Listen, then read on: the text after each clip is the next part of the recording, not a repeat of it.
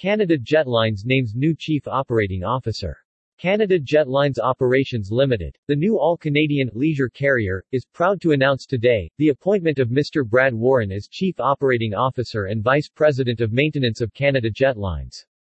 With over 25 years of experience in the airline industry, prior to joining Canada Jetlines in April 2021, Brad served as Managing Director at Air Canada, accountable for line maintenance with more than 1,800 maintenance technicians in Canada and globally.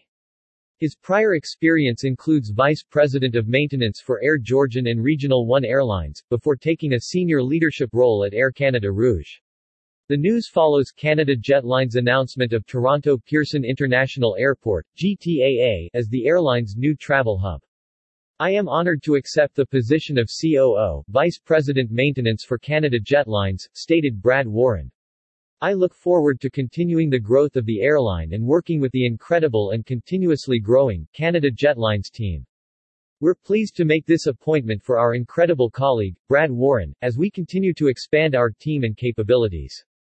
Brad has demonstrated great leadership skills since joining Canada Jetlines over a year ago and his industry knowledge, positive energy, and continuous pursuit of excellence makes him an excellent asset for the company, shared Eddy Doyle, CEO of Canada Jetlines.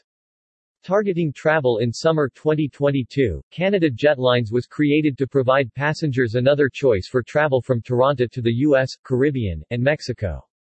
With a projected growth of 15 aircrafts by 2025, Canada Jetlines aims to offer the best-in-class operating economics, customer comfort and fly-by-wire technology, providing an elevated guest-centric experience from the first touchpoint.